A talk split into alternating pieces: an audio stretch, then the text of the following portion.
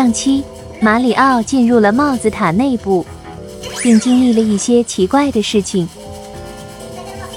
这期，马里奥从帽子塔内部出来后，看到帽子国一片狼藉，到处都是被酷霸王破坏过的痕迹。帽子国的子民们纷纷告诫马里奥，说酷霸王的手下还在上面。马里奥第一时间就往上冲，马里奥正着急找他们呢。真是踏破铁鞋无觅处。这时，酷霸王的手下正乘着一艘飞艇在空中巡逻。叽叽叽，酷霸王老大说的没错，你真的跑来碍事了。我们是协助酷霸王和桃花公主那两位举办婚礼的四大布鲁达尔兹。既然帽子妹妹宝贝已经到手，我们也不需要再待在这个国家了。不过对付碍事的人也是我们的工作之一，放马过来吧。只见一只穿着绿色套装的布鲁达尔兹兔子从飞艇上一跃而下，马里奥和布鲁达尔兹兔子打起来了。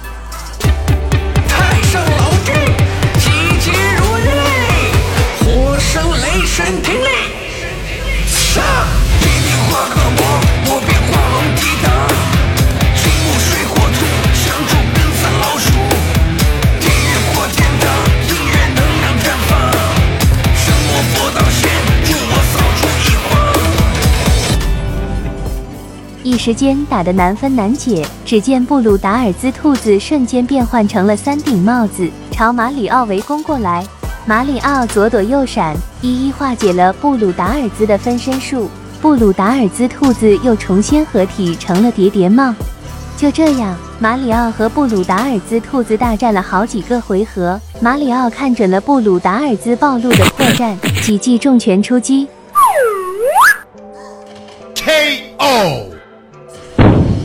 马里奥消灭了布鲁达尔兹兔子。